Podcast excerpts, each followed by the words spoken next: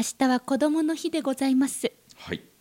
西村さんにも子供時代はあったんですか？今なんか唾がなんか変なとこ入りました。あ本当ありましたよ。ああったんですか？はいえちゃんと。えどどんな顔だったんです？あこのこのまま。このまま？あのこれのひげがなくてって感じですね、え子供時代どんな子少年だったんですか？そうですね。おとなしかったんだけども、結構人を笑かすのが好きになってね小学校のはい。中学年ぐらいから、めっちゃ人を笑かし続けてましたけどね。やっぱ大阪なのでか。っこいいよりもはい。面白いっていうのがモテる男子のあの条件だったので。じゃあ10歳ぐらいからそういう面白さに目覚めていった。でやっぱり野球少年でしたね。野球やってたんですか？野球が好きでそう野球をずっと、まあ、あのマンションの壁にパンパンパンって壁打ちじゃないけど壁に対してこうボールを投げてそれを自分でグローブで拾ってまた投げてっていうのねずっとやって野球のチームとか野球教室とかも通ったりしてあ本格的に好きだったんですね。うんだから先日の掛布さんの対談なんかあはあそうそうそうそう。そう子供時代の僕のヒーローですからね。ある意ある意味僕の人生を救ってくれた人でもあるので人生を救ってくれた人。そうだから先日の掛布さんの対談をすっ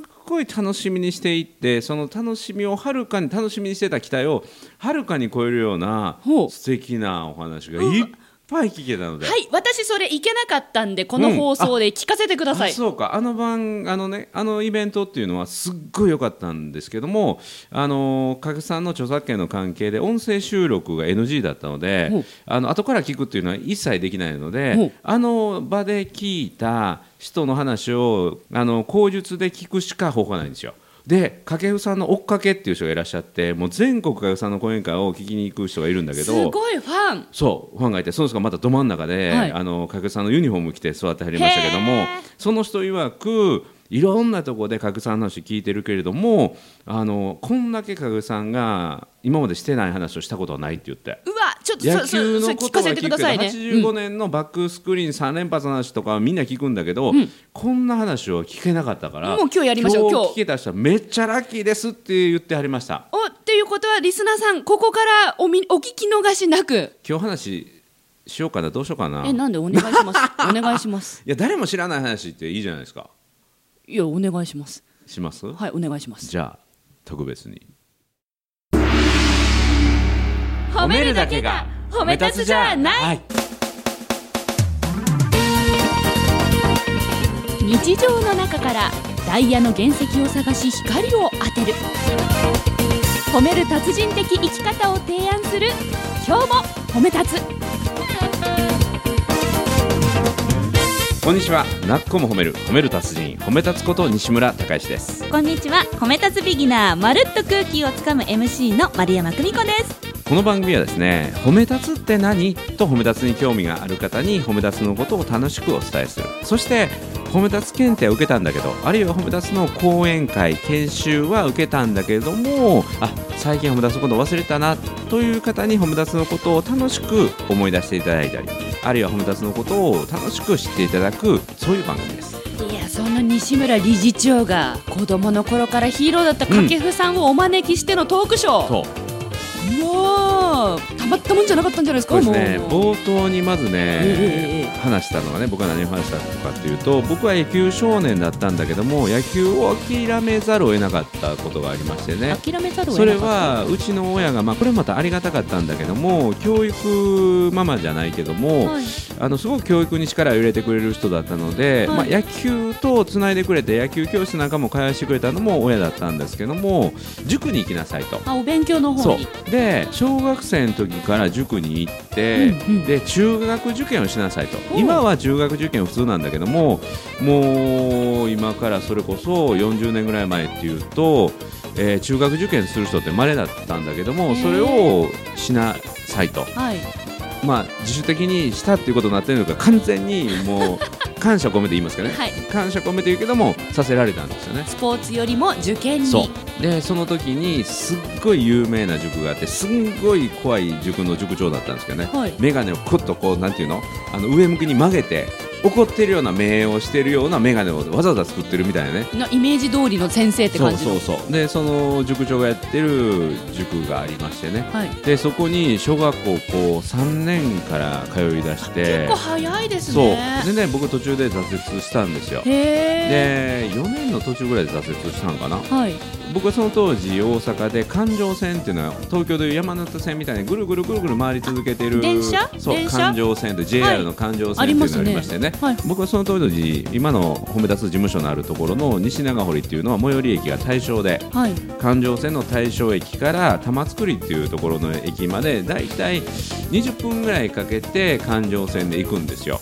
で途中で僕は挫折しましてねその塾に行けなくなったんですよ、行け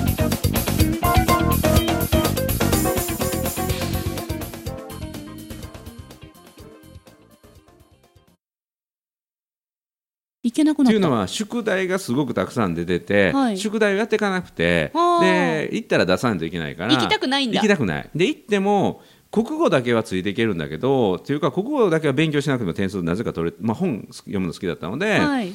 あのこの指示語は何を指してるとか作者の言いたいことはもうこんなんこんなんでええの？みたいな感じでこれが問題になってんのってぐらい解けたんだけども、はい。算数とか旅人山とかね鶴亀山とかってあるんですよ。う。ん、もうそんなんがもうついていけない。うん私もわかんない。もう植木山とかね、あなんなんかうんうんうん。でももうついていけなくなってどうしたかっていうと、えー夕方の6時から9時まで塾があるっていう長い塾なんだけどその時間を僕塾に行かずにどうしたかっていうとずーっと環状線乗ってたんです。え電車乗ってぐるぐる回ってたんですか？行くとこないから。行くとこないから環状線ずーっと乗ってたら座ってられるでしょ、うん。それで冬は暖房効いてるし あの夏は空調効いてるから。わかる。で天王寺で何週間回ると天王寺で止まってまた別のあの環状線に乗り換えてまたぐるぐる回り続けてる。3時間。そうやってて。でその時に僕は野球すごい好きでそこでもう塾があったので諦めたんだけどね。野球できなくなっちゃったんですよね。日も塾行かないといけないかうらわ、うん。で退屈でしょ？はい。退屈でお小遣いもらってたので、うんうん。その時に一番太いね一番太い漫画を買って月刊マガジンとかね、うん。コロコロコミックとかね今もありますけど、うんうん。ちょうどコロコロコミックが創刊された頃でね。でその時のね創刊の年にそのコロコロコミックの中で掛布正幸物語っていうのがありますよね。掛布さんの物語？そう。それの漫画が載っててでそれは連載別のあの漫画雑誌で連載されてる中のダイジェスト版っていうか、はい。ちゃんとそこで1話完結の結構分厚い量ででそこでその当時のもう大ヒーローの掛布さんの掛布正幸選手物語っていうその掛布さんの少年時代のなんていうかな野球の取り組み親子高でお父さんにいろんなことをしごかれてきたストーリーっていうのがもう読んで僕それすっごく勇気づけられたんですよ。え。環状線でそう。お小遣いで買った漫画の中に掛布さんのストーリーが入っててもう掛布さんの大ファンになったってそれまでも大ファンだって。もともと大ファンで。大ファンでで掛布さんがその漫画の中でお父さんからもらう言葉って素敵な言葉いっぱいあってね。でその漫画の最後が、はい。プロに入るまでの世界なので,、はい。でお父さんから言われた言葉がお父さんにねお前は人の3倍して、うん。そして1番になる3倍して一番に。3倍の努力をして1番になるっていうことを今までやってきたお前やからな。野球人生からプロになってもその3倍努力して1番になる。そのために31番の背番号をもらえって言ってそれで終わるんですよ。でああいい話やなと思って僕はそれ以来僕結果なかなか出せない僕も不器用な人間なんだけど人の3倍やろうと決めたんですよ。で3倍では足りないから人の3倍5倍10倍やって一人前になろうっていうのが僕のそれからの信条。それが僕が10歳の時に感情線の中で出会った掛布正幸物語のそのストーリーの最後で。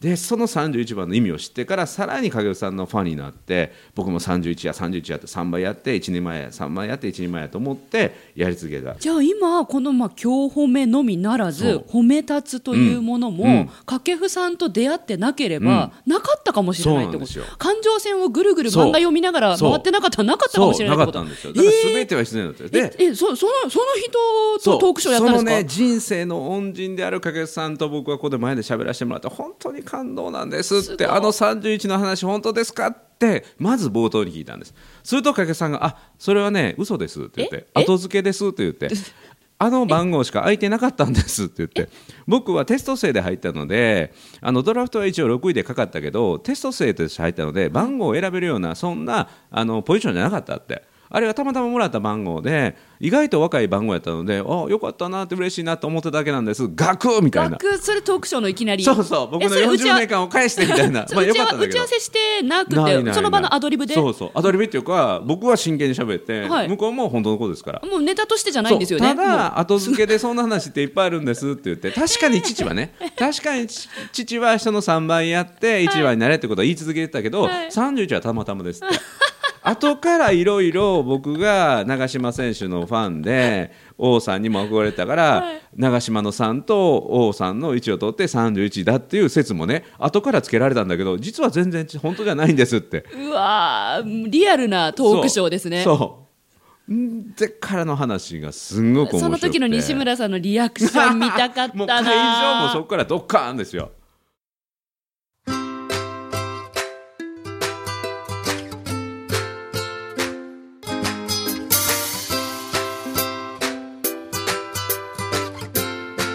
今日も褒め立つ。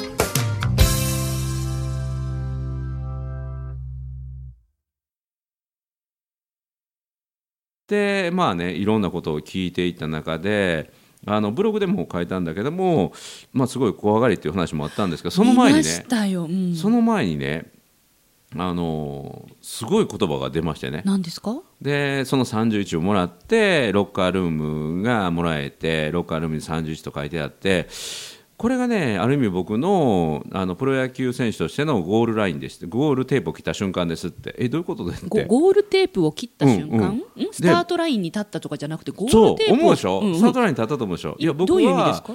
野球を諦めるためにプロになりましたからって言って。野球を諦めるためにプロになった？そう。え？野球が好きで好きで好きで仕方がない、うん。その好きな野球をやめるのに諦めるためにプロになった。だから自分はもうこれでは通用しない。だから高校やをやってて甲子園まで行けたレギュラーを取れた、うん。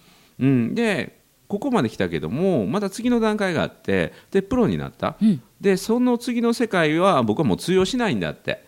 もう僕はここまでなんだって。高校野球までが自分の能力なんだって。そこで気づいて次の世界に進むためにプロになった、うん、でただねただそのプロとしての来年クビになるっていう時に、はいこの1年間を振り返って今日この1日この1時間この1秒後から後悔はしたくない、あの1日もう少しこうやっといたらこの1時間もうやっといてもうちょっとやってたらあの素振りをやっとったらっていうのだけが絶対ないようにだけの365日を過ごしたその自信だけはありますっていう。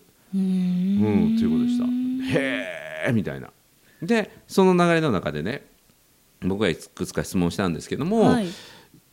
掛さんってすごいやっぱり運を持ってはりましたよねって。実は掛布さんは、まあ高校出てドラフトもかからなかったのでご縁があってテスト生として、えーテストを受けてそしてプロになれたんですね。だからギリギリのラインで引っかかった世界。うんうん。プロにはね、ギリギリプロになれた状態なんだけども全然期待されずに本当に滑り込んだんだけど、はい。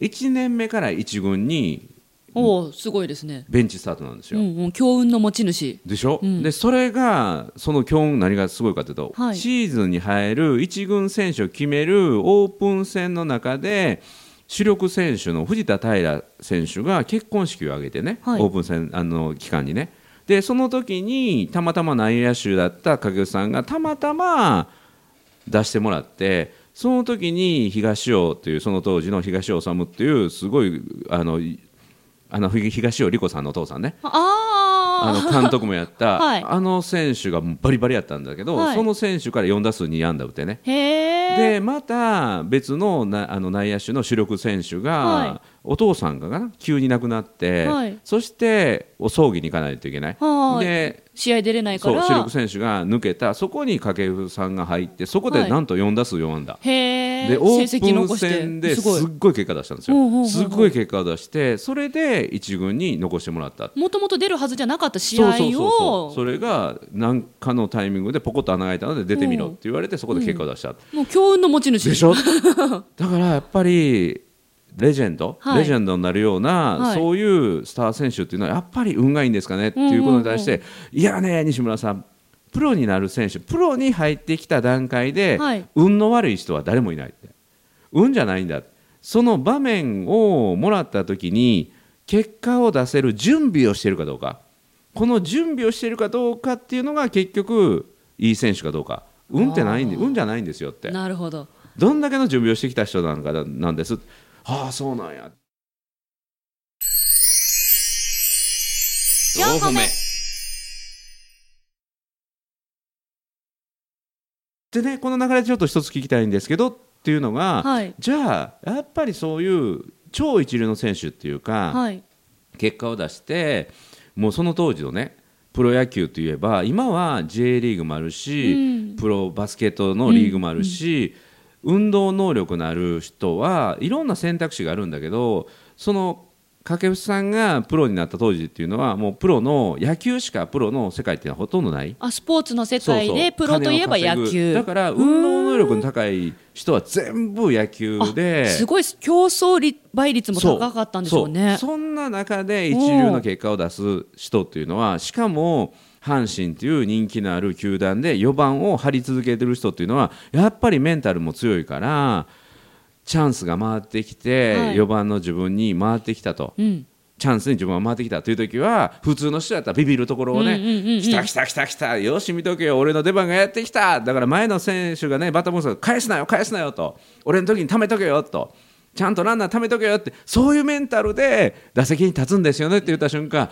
いやー震えてました。えー。え震えるんですか？なんかすごいもう。メンタル強そうですけど。もめちゃめちゃ怖い。ってう俺が打ったるでーってじゃないですか？めちゃめちゃ怖い。毎試合試合の前トイレで震えてましたってえそうなんでですか？掛布さん、トイレで震えてたんです。ええやだ親近感。うん、あまるちゃんと一緒やみたいな。私はこの今日褒めの収録の前は必ずトイレにこもってますよ。っていうかむしろ今日の収録前にそうそうそう。あリスナーさん今日ね収録前に私ランチ入ったんですよ、そしたらなんとその店に西村さんいらっしゃってえ？ーみたいな。そう、あ こんな早くからまるちゃんとの収録は3時からの収録の予定で僕はその前にランチで、えー松本専務と一緒にこの収録会場のすぐ近く収録会場は褒め立つの品川本部のあるところでやってるんですけどもその近くでランチをね12時過ぎにしてたらなんとまるちゃんがいるじゃないかみたいな。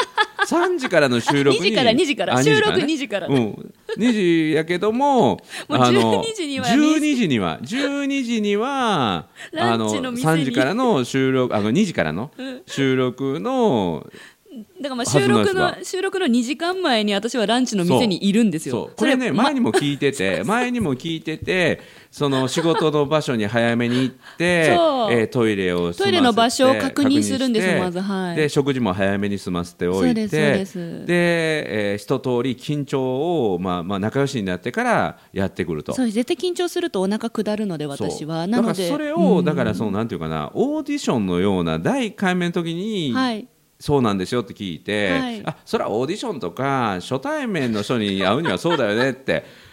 もうこれ30回を過ぎた収録で まだやってんねやって言って思わず僕は松本専務に「ま、るちゃん相変わらずキャラ立ってるわ」って言ってでって話してたんですか？あの店の中で？しかも,、ねしかもで12時過ぎやから僕はもう慣れてると思ってたから、はい。あのまるちゃんもう心の準備ができたらあのいつでも早めに来てくれていいからね。はい2時めどに行きますまだ緊張しとんねやと思って。言っそう。だって私は12時にランチの店入って、であのしかも今日の店って行くとこじゃなかったんですよ。普段行く店がリニューアルではいてなくてで今日初めてあの店に行ったんですよ。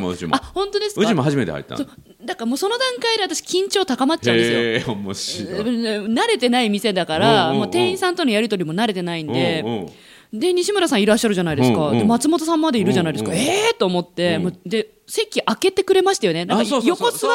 みたいな感じで。いや普通座るでしょいやもう絶対座らないと思って 絶対そんなそんなそんな収録前に。いや松本さんもいたらもう私、うん。いよいよもうもう緊張しっぱなしだから。だから思わずそうカバンどけてくれた。そう。だって一緒に食事するもんやと思うやん。いやいやもうあ私あっちの席なんでっていう。そうそうそ う。もうそのオーラが出たからあ ああのひとしきり一人で緊張の儀式をしないといけないなと思って。そうそうこれこれが私のあのもうルーティンなんですよ毎回のるわーもう毎回の 2時間前にご飯食べる1時間半前に移動始めるう。うちの中市なんかは、はい。新幹線の3列シートの真ん中のことをマルちゃんシートって呼んでますかね今。うわーどうしよう。マルちゃんシートしか空いてないって言ってるもん。B 席。新幹線の B 席。うんあの気になる方はアーカイブあのね、はい。前の方のはい。どっかにあるんで聞いてください。はい。キャラクターの話ね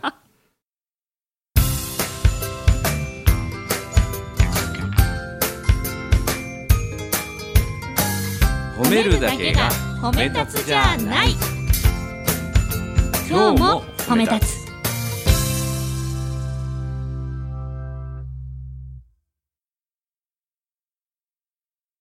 そう話を戻してね。何の話してたんです？かはななんで掛布さんの話から怖がりだって。怖がりだ怖がりだって。震えてるって試合前に試合は前にトイレで震えてる掛布さん。恐怖で震えてるって、はい。でねこの恐怖心を失ったら、うんそれは野球をやめる時だと思ってましたって言ってた、この恐怖があるから準備ができるんですって。この恐怖があるから、えー食事に行って飲んだ後でも素振りをする、うんうん試合が終わった後でも素振りをする、うん、その恐怖がなくなった時は僕は野球をやる時だと思ってましたって。でその恐怖って何ですかっていうとそれはやはりファンからの期待、うんうん。もうその5万人いるね。満員の甲子園の自分を見る目。その期待に対する恐怖。で本当に一流になってくると、はい。結果を出して褒められるんじゃないでしょ、うんうんうん。結果が出さなくてニュースというか新聞の一面に載る。新聞の一面がホームラン打ちましたで一面載るじゃないですよ今日は掛布4三振で載るんですよ。ダメだったってそういうので。そうそう。だから結果が出て当たり前はい。の中で結果を出し続ける恐怖。だから恐怖が自分を育ててくれたというかねここまで野球ができたという話が聞けて、はい。すごいそんな話がねいっぱい出ましたよ。いやー私は緊張するのでねこう、恐怖ではないですけど、ななんか近しい何かを感じます今のお話を聞いて、うんうん。怖いというよりは自信がないうん。ので、まあ、緊張を感じるたびに、うん。こう自分で準備をするんですよね。四歩目。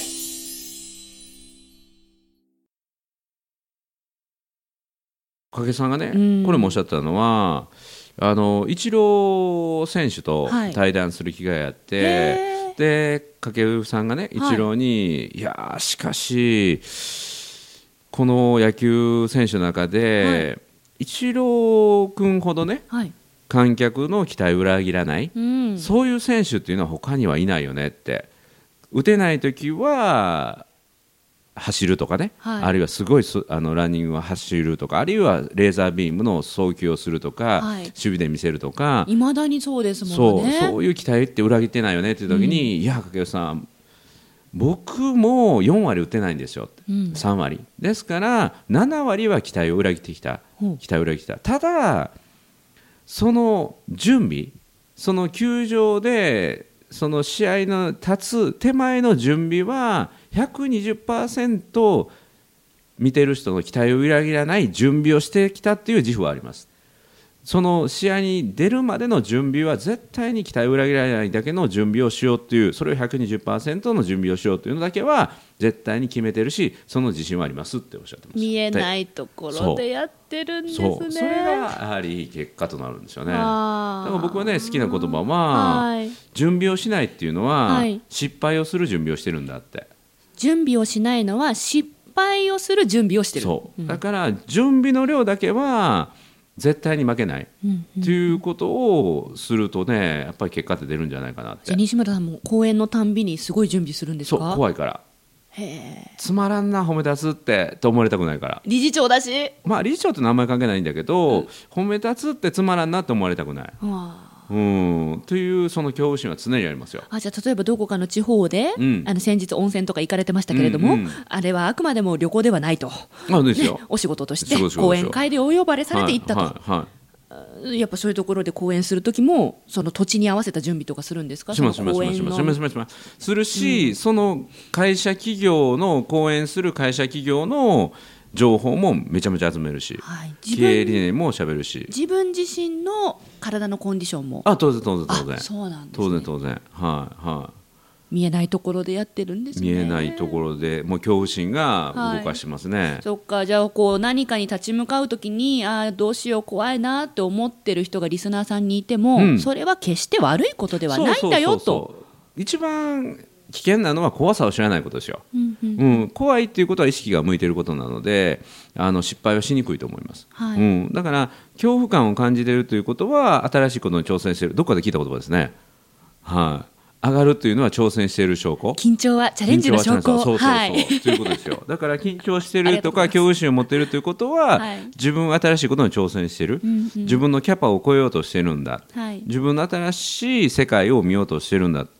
であるいは自分の限界を知ろうとしている。自分の限界を知るってすごく怖いですよ。そうですね。できないかもしれないんだもん。そう。うん、壁にぶつかるってことですからね、うん辛いですよね。しかも壁にぶつかるのにどんだけのスピードで助走してぶつかるかということですよ。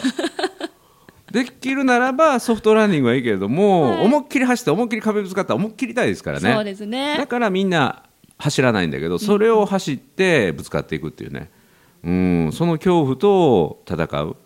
これがやっぱり一流となる人のね言葉としてやっぱ重かったですいね。や少年時代に憧れてたヒーローから、その言葉聞けた時の西村さんの顔見たかったな。嬉しそうだったんだろうな、ねきっと。でね。あちょちょちょちょちょはいちょっと待って。はい、はいはいはい。はい。すいません。あのーこっからいいとこなんですけど。いやいやあのはいはいあの大変申し訳ないんですが、はい。えー今日褒めの時間がもうございません、時間切れ。伸ばしたらいいんちゃうあいやいやいやいやいやねもうもうリスナーさんも結構結構長いことお付き合いくださってますので、なるほまた来週。来週、来はい、続くっていうパターンですね そうはいそうそう。最近この続くパターン多いですね。そうですね。話が盛り上がっちゃってね。そうですね。いいと思いますなのでまた来週はい。じっくりと、はいということで「なっこも褒める褒める達人褒め立つこと西村隆之と。褒め立つビギナーまるっと空気をつかむ MC の丸山久美子でした。今日も褒め立つ。それではまた次回。続くよ